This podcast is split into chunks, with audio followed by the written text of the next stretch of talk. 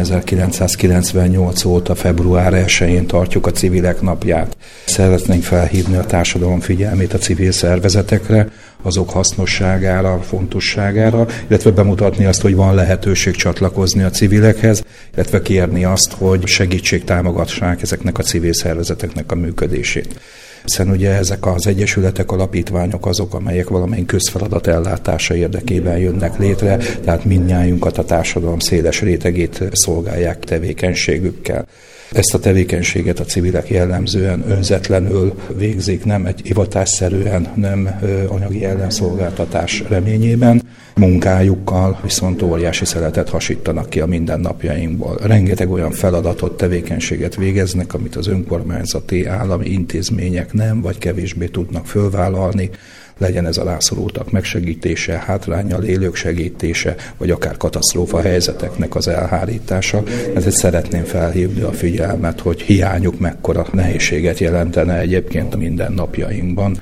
Ez a célja, hogy február 1-én ráirányítsuk a figyelmet civil szervezetekre, az egyesületekre és az alapítványokra.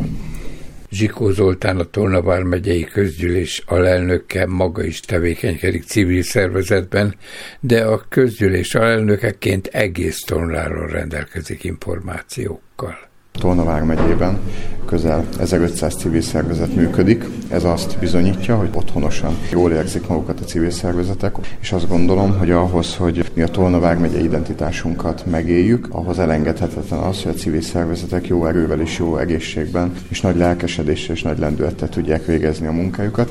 Ha szerte nézünk a megye területén, akkor azt láthatjuk, hogy aktívak és jó munkát végeznek a civil szervezetek, és azt gondolom, hogy ezáltal válik még láthatóbbá Tolnavár megye az ország térképén, büszkék lehetünk a civil szervezeteinkre. Azt is látjuk, hogy a Vármegyei önkormányzat számos lehetőséget próbál nyújtani az elmúlt évtizedekben is a civil szervezetek számára. Én bízom abban, hogy a jövőben még magasabb fokozatra tudunk kapcsolni ebben az együttműködésben. Itt gondolok arra, hogy az Európai Uniós pályázatok felhasználásánál együttműködünk a civil szervezetekkel. Minden évben 20-30 civil szervezet egyedi kérelmét bírálja el az önkormányzat, és utána az év egyik legszebb pontja, akkor Tolna vármegye évő civil szervezetét megválasztjuk, és büszkék lehetünk rá. Úgyhogy sok a teendő, de én úgy gondolom, hogy ha itt a civilek napján egy picit megállunk, és mögénk tekintünk, és átgondoljuk azt, hogy hányadán is állunk, akkor hogy a Dupinak és a civil központnak is köszönhetően, és a kormányzati támogatásoknak köszönhetően számos lehetősége nyílik a civil szervezeteknek arra, hogy megéljék a mindennapokban a civil életüket, és ezáltal öregbütség Tolna vármegye hírnevét, és mi Tolna vármegyeiek az identitásunkat még erősebben és még jobban meg tudjuk élni. A hagyományok őrzésében, megélésében és továbbadásában Amerikában is jeleskednek a civil szervezetek. Teszik ezt Bátaszéken is. Erről Molnár Péter, a Bátaszéki Székelyek Baráti Körének elnöke beszél. Valamit örököltünk szüleinktől, nagyszüleinktől, és ezt igyekszünk minél pontosabban, minél precízebben továbbadni a gyerekeinknek, illetve majd az unokáinknak. Azok a tárgyi eszközök, amiket korábban használtak az ősök, ezek a modernizációval felgyorsították az ember életét. És 2021 óta van egy közösségi házunk, és vissza tudunk lassulni egy picikét. Tehát amikor belépünk abba a szférába, akkor egy picit mindenkinek van ideje a másikra, van ideje az adott programra, van ide az adott tennivalóra, amit kitűztünk aznapra. Nagyon fontos, hogy igyekezzünk az öltözékeket minél pontosabban beszerezni, elkészítetni, amiben fellépünk. A tánc, az ének, a mese, ez mind-mind úgymond fűszere annak, hogy ebben a közösségben együtt vagyunk. És ez a fűszerezettség és az embereknek és a taglétszámnak a sokszínűsége pedig ad egy olyan különlegességet az Egyesületnek, amiben azt gondolom, hogy mindannyian jól érezzük magunkat. A világot behálózó internet néhány évtized alatt életünk nélkülözhetetlen részévé vált. Nagy segítség és egyben nagy veszély is, mert behálózza az embereket is, magányba zárja őket.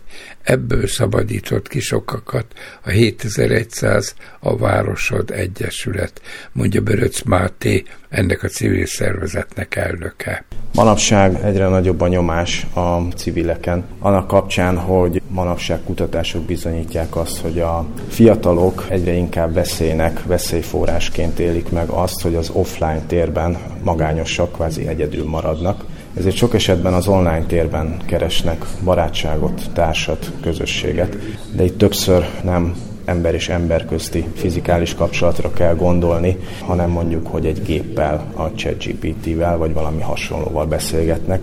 Ezeknek a beszélgetéseknek több esetben volt már rá példa, hogy nem volt pozitív kimenetele.